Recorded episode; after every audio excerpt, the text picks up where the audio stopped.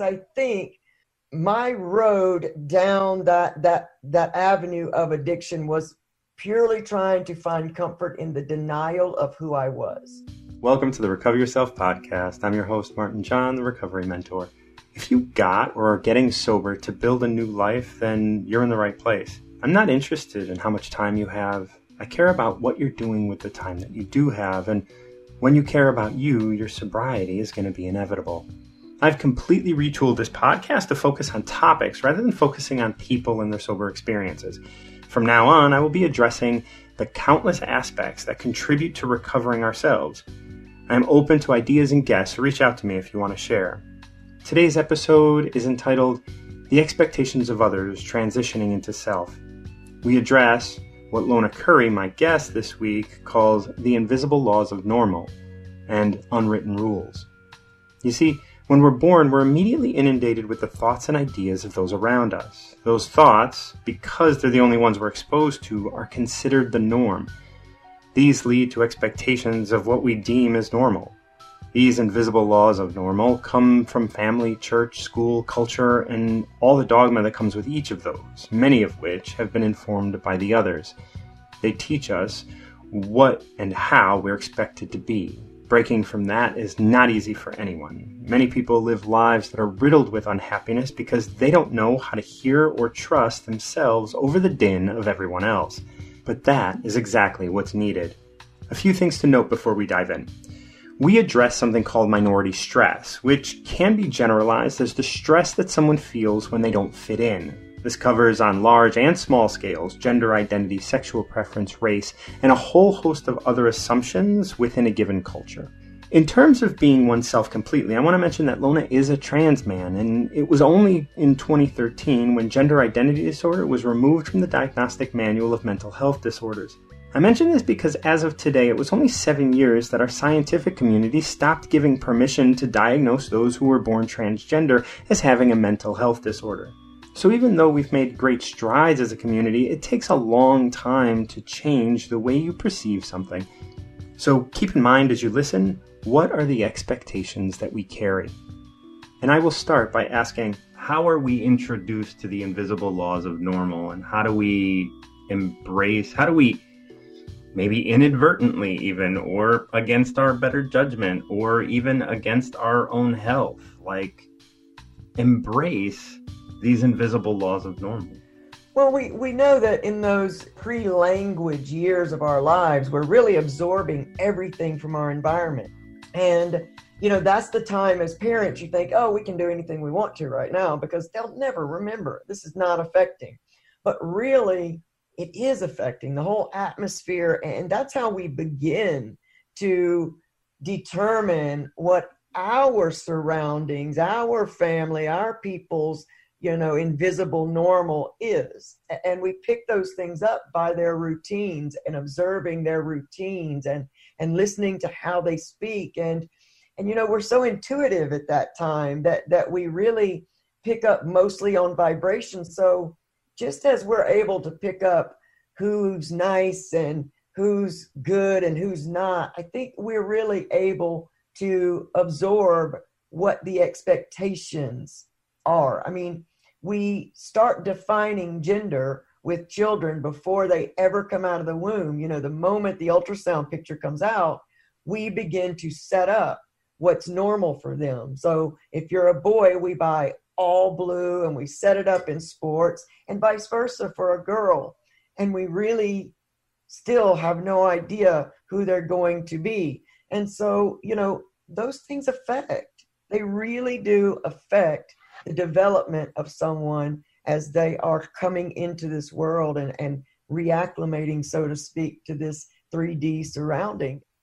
How did you experience expectation, and how do you believe we experience expectation of others through our formative sort of younger years? And and and how are those unwritten rules written? As you may or may not know, I grew up in the very deep South. And so a lot of their unwritten rules are written on everything. You know, there is a very deep tradition of religion in the South. And, and, like right now, as we answer that question, I'm looking around as my younger self to, you know, my surroundings and I'm seeing this little town.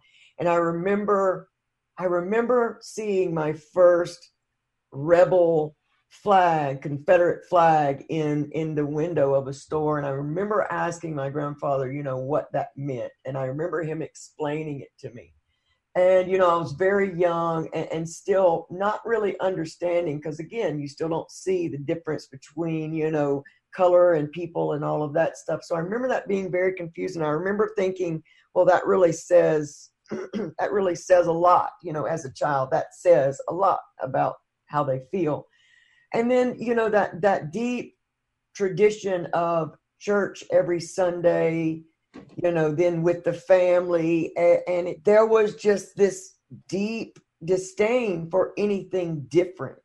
And I, all, you know, I felt the difference. And I remember starting to feel there was a moment when I realized now, to know this, you have to know that my history, my grandfather was like my best friend. As a little kid, he was my best friend.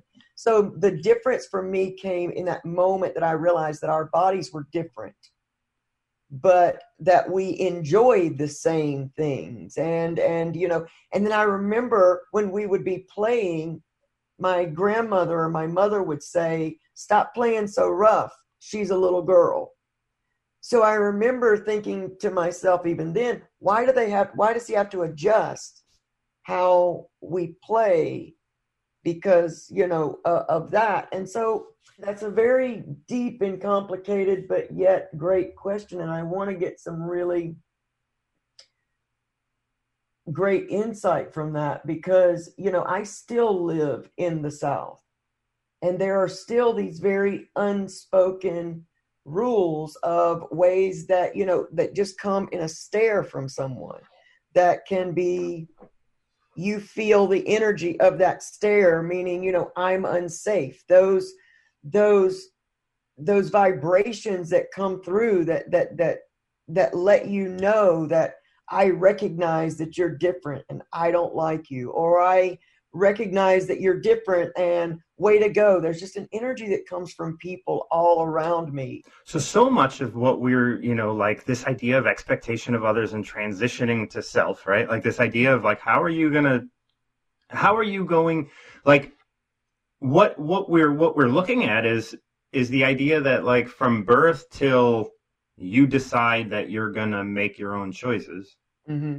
you're living through the expectations of others. Yeah even even in terms of drinking right like because we can't because one as children we often see people drink and like they they deal with their issues that way so many of us are not happy with the people that we're expected to be mm-hmm. Mm-hmm. Um, and when people are not happy with who they're expected to be, they have to either suck it up or be someone else. Yeah. Now, and being someone else just means being yourself, right? That that's how, right? And so that's the that is the idea of the healthy transition out of that. No matter if you're transitioning your, your gender or your job or right. your relationship or your right. sexuality, whatever, like it's all it's all the same.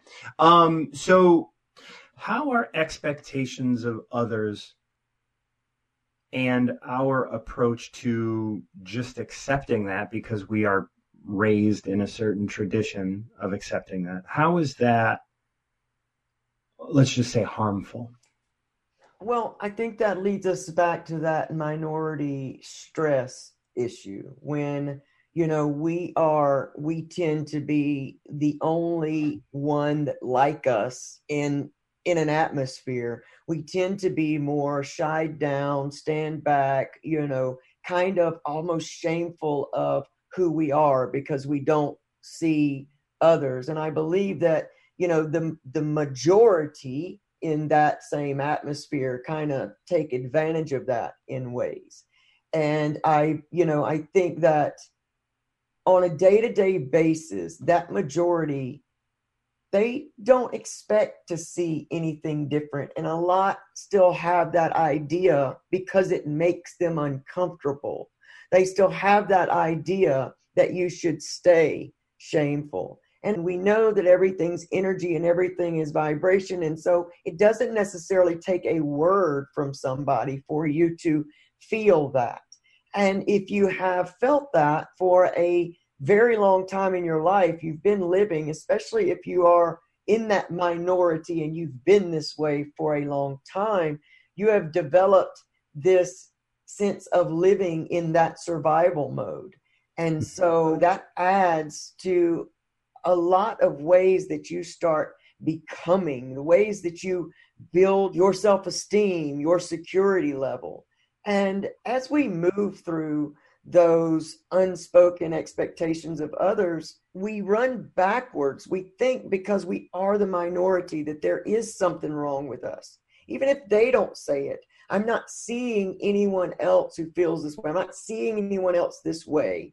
Um, and so, therefore, instead of being celebrating differentness, which is what I believe we're evolving into, where we celebrate our uniqueness because we're coming to understand that it is our power that is our uniqueness and not that that go with the flow mentality. And so we, we, we go back to that minority stress and, and, and what that puts on people when they are the only of themselves. And I think as a society, what we can begin to do to help rewrite these unspoken these unspoken expectations and rules is start allowing start becoming aware when a, min- a minority of something comes into your experience become aware of how it makes you feel and understand that it is less their issue and more of our issue. And that's with anything that we are trying to evolve and change, anything that we are moving to, even especially in the recovery process, is we have to learn that our discomfort is not an outside force that is moving its way in on us. Because people get mad sometimes when a trans person or someone different walks into their experience as if we should have been able to see their invisible force field that says nothing different come towards me. And they get angry and they don't really take the opportunity to ask themselves why i think we as a society can begin to shatter these unspoken rules these shatter these expectations of others and with just being aware of self and I think the expectations of others we all have, but sometimes we don't realize we have them until something challenges it. Now, in my platforms that I, you know, I'm doing this publicly, um, you know, o- online, and I needed people to see that recovery journey as I was talking about healing your root causes. What what is it that kept you hiding from yourself, running back to this substance, running back to this this fake well-being, if you will. Um, what kept you running back? And so as I was exploring all of mine and healing them in front of, you know, the camera, when I came to this, I had to do that in front of the camera as well, just to give people a a place to look and say, okay, that person looks like me. Whether I'm transi- transitioning my gender or, you know, transitioning my job, my myself as as whoever, whatever, whatever feels right for me, you know, if this person can do it, I can do that. And so if if we keep standing up and out like that and then visit ourselves for why we are so uncomfortable with the different, what's not the norm. And you know what? Honestly, Mark, I don't even know how to uh, find out where we originated this norm other than, you know, what steeps from religion, what, what religion has kind of bled out into the world of what is normal and what is not.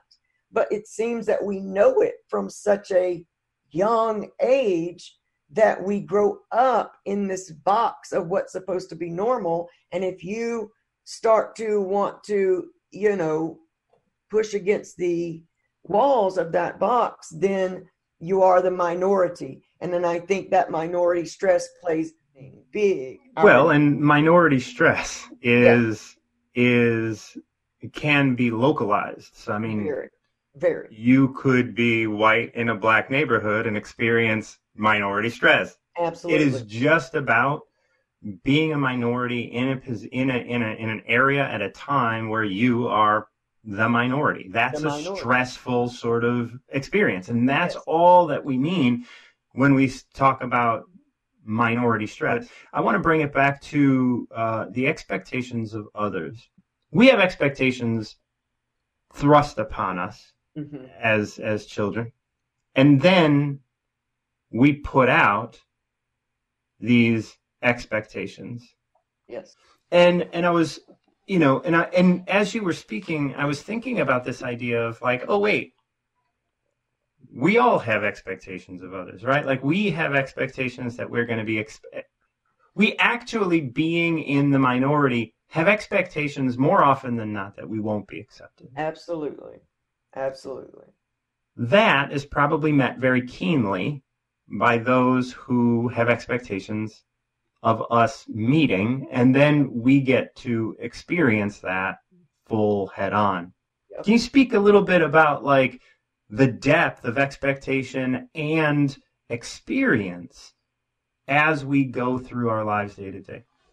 Well, I tell you, I mean, you we talk about expectations just like that on both sides of the spectrum, and we know when we talk about and we we learn about the law of attraction is that like attracts like, and what we are expecting very often, if not always, we will find. And so, you know, as as just as we were saying, the expectations of others really expose our expect expectations as well.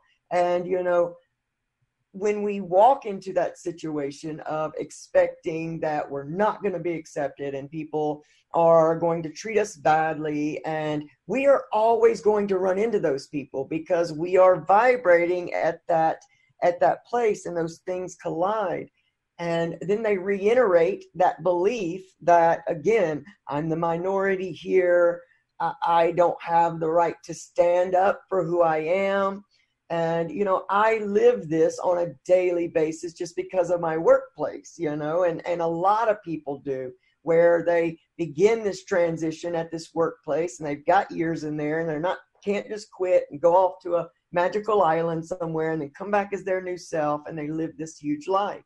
Um, unfortunately, when people, a lot of people get into transitioning their gender, they have that unrealistic unspoken expectation that all of a sudden it's all going to be magical and there's not much talk of what happens there in between.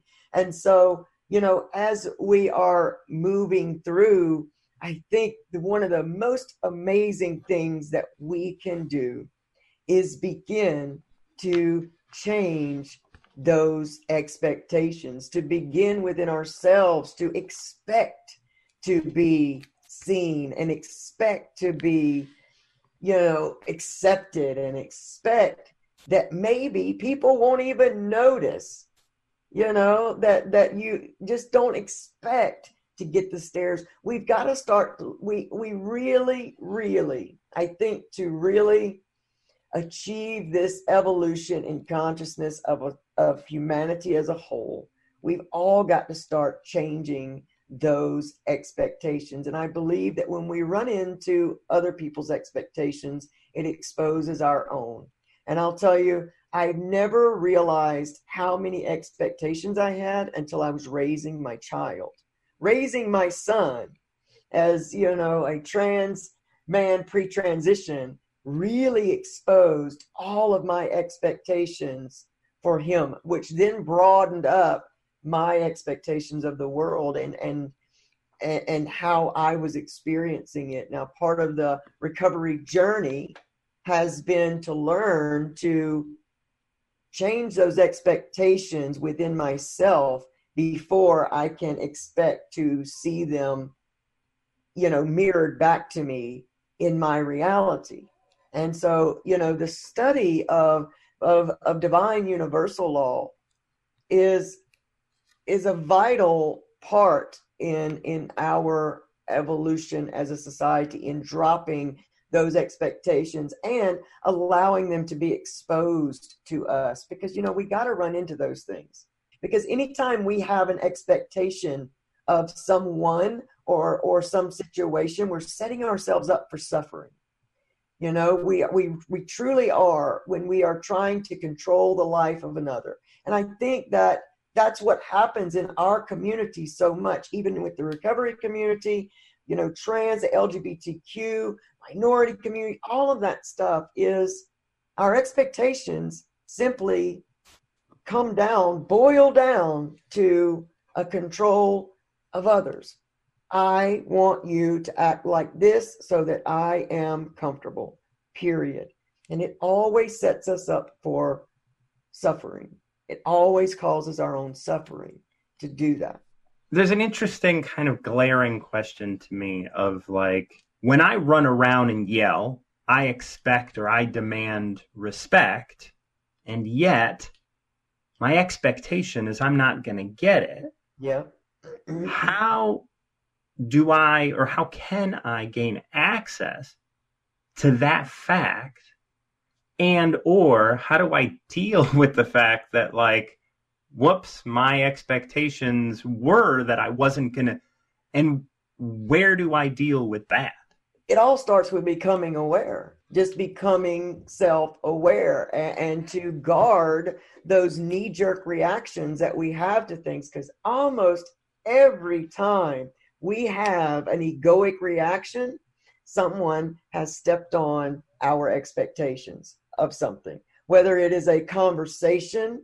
You know, these things are happening so subconsciously for us that when we get into a conversation, we even have subconscious expectations of how that conversation should go or how we want it to go. And we really have to start coming back to our, you know, stepping all the way back to what is the origin of that expectation. Where is it coming from? Because we know that there is all emotions trace back to one of only two origins, and that is either ego and fear or love.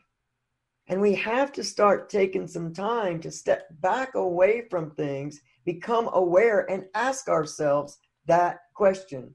See, many times the same in in in parental situations when we say, But I love my child and I expect him to do these things so that he doesn't have to repeat the same mistakes that I made. And we never truly come to a place of understanding that, you know, this is a human being on its own human journey. And we are only here to facilitate, feed it, love it, you know, all of those things to allow this human being to now experience their divine call, their divine path. But that goes back to those societal things of how you're supposed to do things. And we say it comes from care. If we go deeper and we ask ourselves the real questions, we will come to understand that we are trying not only for them not to make our same mistakes, that aren't really mistakes at all because they make us who we are, we are somehow trying to live out some parallel self in another person.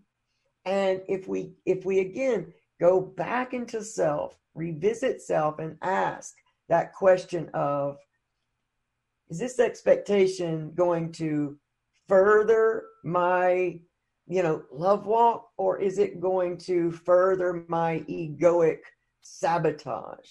And mm-hmm. ask ourselves where we're coming from from those two scales and spectrums. And then we can start to uncover and expose because darkness can't live in the light because the light exposes the darkness. Mm-hmm. And we all have to do that when it comes. And this is a beautiful subject to actually have it lifted on because expectations are involved in almost every moment of our lives. Every moment. Back from those caveman days. Mm-hmm. I'm expecting I'm going to stick my head out and a dinosaur is going to chop, you know, get it. You know, and so it goes back so far that we've got to be afraid not to go back just as far within ourselves And it's mm-hmm. awareness. Awareness. Yeah. Am I uncomfortable? Ask myself why before I lash out at the object that I believe or am blaming for making me uncomfortable. And we got to see everything as a lessons toward evolution. It's a lesson towards meeting my higher self, the best version of me, my divinity, if you will. This is how I get past all the crud to find that, you know, that that amazing me in there is, you know, why is this making me uncomfortable? It's here for my good. It's not here to to ruin my day. It's somehow inherently here for my good. So trust and awareness. So, in terms of that, like, I mean, you mentioned, you know, like the difference between the ego and the love. Um, and I'm often presented with information. You know, I've been doing a lot of my own self work, you know, like I do my, you know, like I work with clients, I do all this stuff. And, and so, like, I'm always trying to push myself. And it's very often people, you know, like give me advice on what I need to do. Mm-hmm. And now, thus far in my life, I've always taken the humble road of, no, even though I've done that before, I might still need work to do in that area. Um, and so I always question, like, my experience. Is this coming from ego? Is this coming from love? Now, is there a way to tell the difference? Because it's not, you know, like both of us coming from addiction a lot of people today talk about like feel within the body. Well, yeah. I tell you, I can't trust my body all the time. So, what can I trust?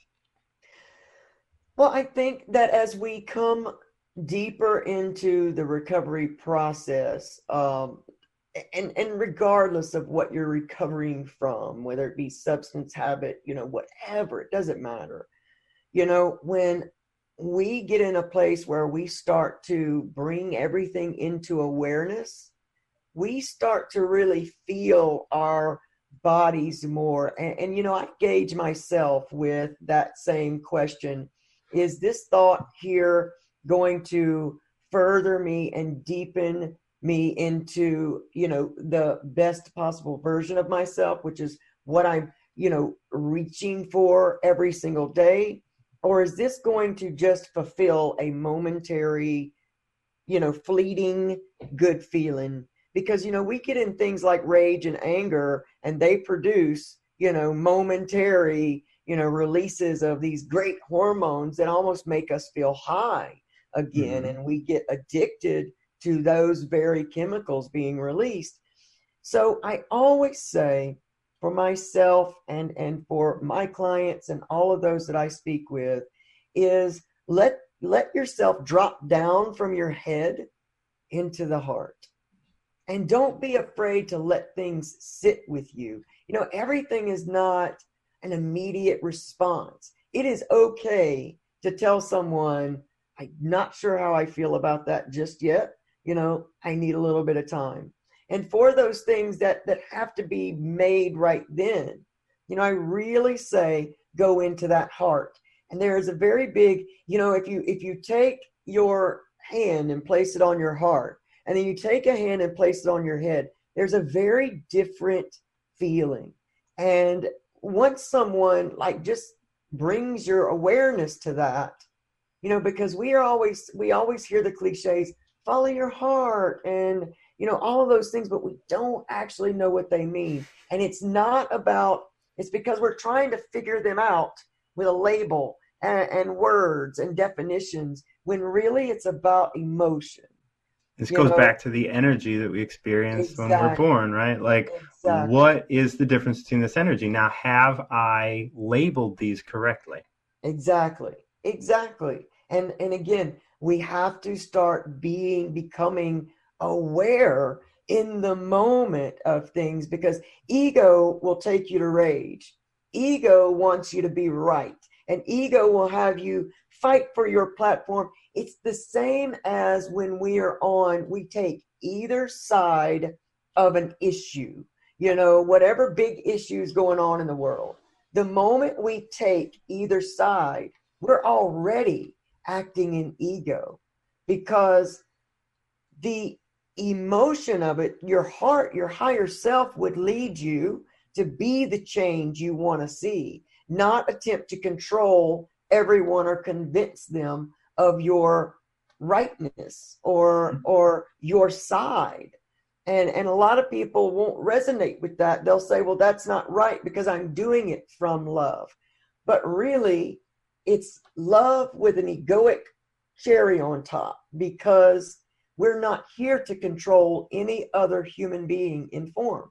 We are here only only to reach our higher selves and transcend and transcend and evolve into our own divinity. And just like, you know, when you drop the pebble in the water, regardless of the side, it ripples out into the entire body of water. And when we focus in on changing ourselves and ourselves only, and we radiate that energy of true love out into the world, it changes the world. And people will say to me all the time, but LC, I'm just one person in the middle of nowhere, you know, country state. And, and that's never, it is. You cannot yell loudly enough for someone to get your point. After your voice goes up, even that octave, now their ego is engaged, and now you're in a war with ego. You're not even talking about love or the issue at hand and mm-hmm. the way that you feel into these differences feel into you know that deepness you will feel it here. You know i guarantee you you will feel it there but always not don't be the ego bets on you to be too afraid because the ego wants to keep you comfortable. It bets on you being too afraid to oppose it. You know, it, it bets on it. Mm-hmm. But we've got to oppose it anyway and sit still when it tells us to get up and and love when it tells us to run mm-hmm. and you know and be with that thing that makes us uncomfortable be with it ask the internal questions our questions should never be to another person on why they are the way they are or why they are expressing who they are. It should always be, why the hell do I, why does it bother me? Right. What does it ultimately have to do with me? How will it affect my life either way? It doesn't. Right. And if we Absolutely. do that in our lives in, in every aspect, we will begin to experience the type of joy, well being, and happiness that no substance habit, or anything on earth could even give us. And that's when we find real recovery, real evolution, and real love. And once you experience that a few times, man, you learn to trust it and, and you you hear its voice and you know, and you're not gonna get it right every time, man. I mean, we're That's a work right. in progress. Absolutely, absolutely. Um so there's, there's one more one more kind of one more question I wanna I wanna ask, and, and, you know I'm gonna I'm gonna say this. I don't know this is probably gonna get edited out and all that kind of stuff. But what uh, what I wanted to to say was that like you know we're not brave and heroes to be sober, and you're not brave hero to be uh, going through your transition. We're just people going through and making our choices. Um, again the world around us often wants to build this uh, build an unspoken um, build another unspoken rule that's like oh you're so brave no i can't live without this right, right. like in order for me to be this i have to in order for me to be me i have to right. i i had to do this it wasn't it wasn't an option yeah. um and so um the question i want to ask is what are the differences and similarities that you personally experienced between transition and sobriety? Oh, gosh. So when I began my transition, I wanted everything right now. I wanted to take my first shot and wake up that morning, next morning with a full beard and whole new body and ready to hit the world. The same in my recovery. I wanted to to get into it and I wanted to not have any more cravings and I wanted to, you know, start experiencing that, you know, great happy life. And it all stems back to that that instant gratification thing, which is part of the recovery process, which is also part of the transitioning process because there's it goes all so much deeper than just that surface thing that you see. I have experienced so many changes in my emotions and my emotional capacity um, in both my recovery and my transition. You know, when you are transitioning genders, there are very real differences between genders that you either start gaining and some you start to lose. You know, my ability to be empathic has gotten, you know, a little bit has, has shifted. And I'm having to learn how to now, you know, be empathic, you know, in this new way. I don't feel things as deep as maybe I once did. Well, it's also the same in recovery. I, I don't, we think that, well, I thought that the ways that I felt would be the ways that I felt forever and yet it's an ongoing process of change and you i learn something new every day about myself about and how to bring it into recovery. Recovery for me is about true healing healing all the dark places and really pruning and growing all the beautiful places. And it takes a little while to start recognizing those beautiful places as in both areas we feel so much shame and guilt and and we we have we point out all the bad. And it has been wow such an intermingled beautiful experience to go through both at the same time. Because i i often think about you know this stage that i'm in with the greasy skin and the you know the new pimple every day and you know the running backwards of the hairline and different things. I think about those ugly parts in my recovery in the early days when you know i was having to white knuckle through cravings and i was really having to work on changing my thought processes from what i'd always known all my reactions and to now this new step back and and feel into it and become self-aware. And and so it's greasy and it's you know it's painful and it's ugly in those early times. And not that you know there's not you know little dark places at 7 years of recovery but they're just different. Now it's a more personal internal mm. you know shadow work exposure kind of a thing. And it's the same as i am 2 years into my gender transition. Now a lot of the changes that are that are coming along are coming along internally where again i'm having to now learn how to navigate with these new ways of feeling and some of the lack of emotions that i used to have. And the people around me who have been with me and going through both of these processes with me they're also having to kind of learn to navigate through and and, and realize that it was so much more than we thought. We think it's just a surface. We think it's just the body's going to change. We think it's just clean time that we're trying to amass. But it's really getting those roots and building from that core higher self that you are and, and getting to there. You know, it, it's all so much alike that it runs neck and neck in everything. And, you know, gosh, man, I could go on for days. Yeah, and that's and that's why I ask because it's such a like, I, you know, recovery is recovery, you know, and and the thing is, is you're it's not about recovering from right. It's about moving yes. towards something, and what you're moving towards is you, and yes. you um embody God, right? Yep. Um, the divine expression of God on earth. That's right.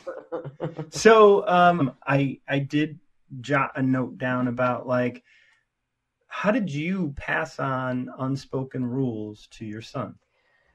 Oh, well, you know, in in my relationship with my son, it was pre-transition for me. I waited until he was of age to begin my transition. Um, you know, I say that, but it was an excuse to chicken out. You know, I used his, well, I don't want him to be uncomfortable at school. I made him through my own unspoken vibration, I made him ashamed of his family. And I regret that deeply because I always tried to remain in the background so he would not have to explain to his friends or or or you know schoolmates that his family was different. I tried to make his life comfortable and yet i i know that i i've done him a great injustice or, or disservice in that because he did not ever learn to be proud of who he was and I see him in his life now as he has grown. I see him always looking for somewhere to belong. And it is everything the way I was myself at his age because I was running so far away from myself, you know, denying that because those unspoken rules say that eh, this is just not okay. You're you're denying your nature if you change it. You are going against God if you change yourself, or, you know, there's so many of those things. And again, so many of them trickle off of, you know, deep religious beliefs where I am from. And and that label of gender. Boys do this, are supposed to do this, and girls are supposed to do this. Those things just become deeply ingrained in you whether they're they're because they're spoken sometimes they're unspoken.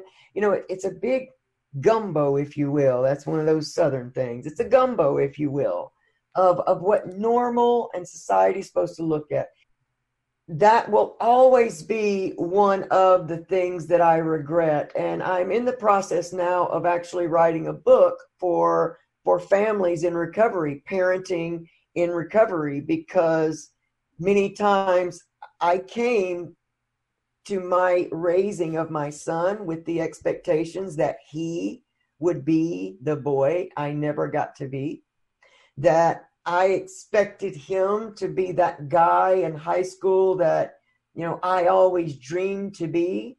And when he did not meet those expectations, I was very critical and could not understand what his problems were like you know i would say things like what are you why why aren't you taking advantage of this you know what what problems could you possibly have asking insensitive questions like that from a perspective that i have no earthly idea what it's like to be the child of of gay or transgendered parents in high school or middle school in the year you know 2017 18.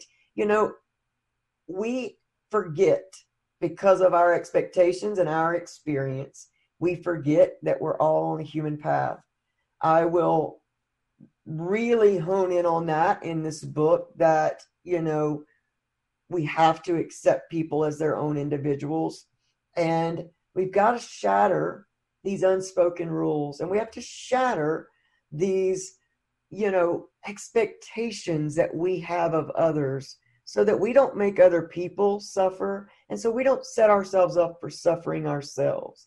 And we've got to let loose of the control of of what how people should be, act, do, feel, all of those things. Thanks, Lona. I really appreciate you. Um, I really appreciate you being on. Martin, I, I really, really love what you are doing. I'm so grateful that, you know, we made this connection.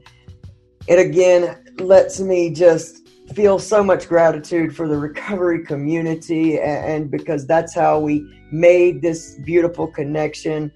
Thank you for for helping to shatter these unspoken rules and expectations and and just being a light on the earth for, you know, humanity. I I these conversations shatter stigma on so many different areas that, you know, we're covering a lot of ground in just one show. And so I wish you, honestly, the very best outcome of this entire project. And I really can't wait to see all that you do with this because you are helping humanity evolve into this new consciousness. And I'm just honored and grateful that you allowed me to be a part of it. I'm really super stoked.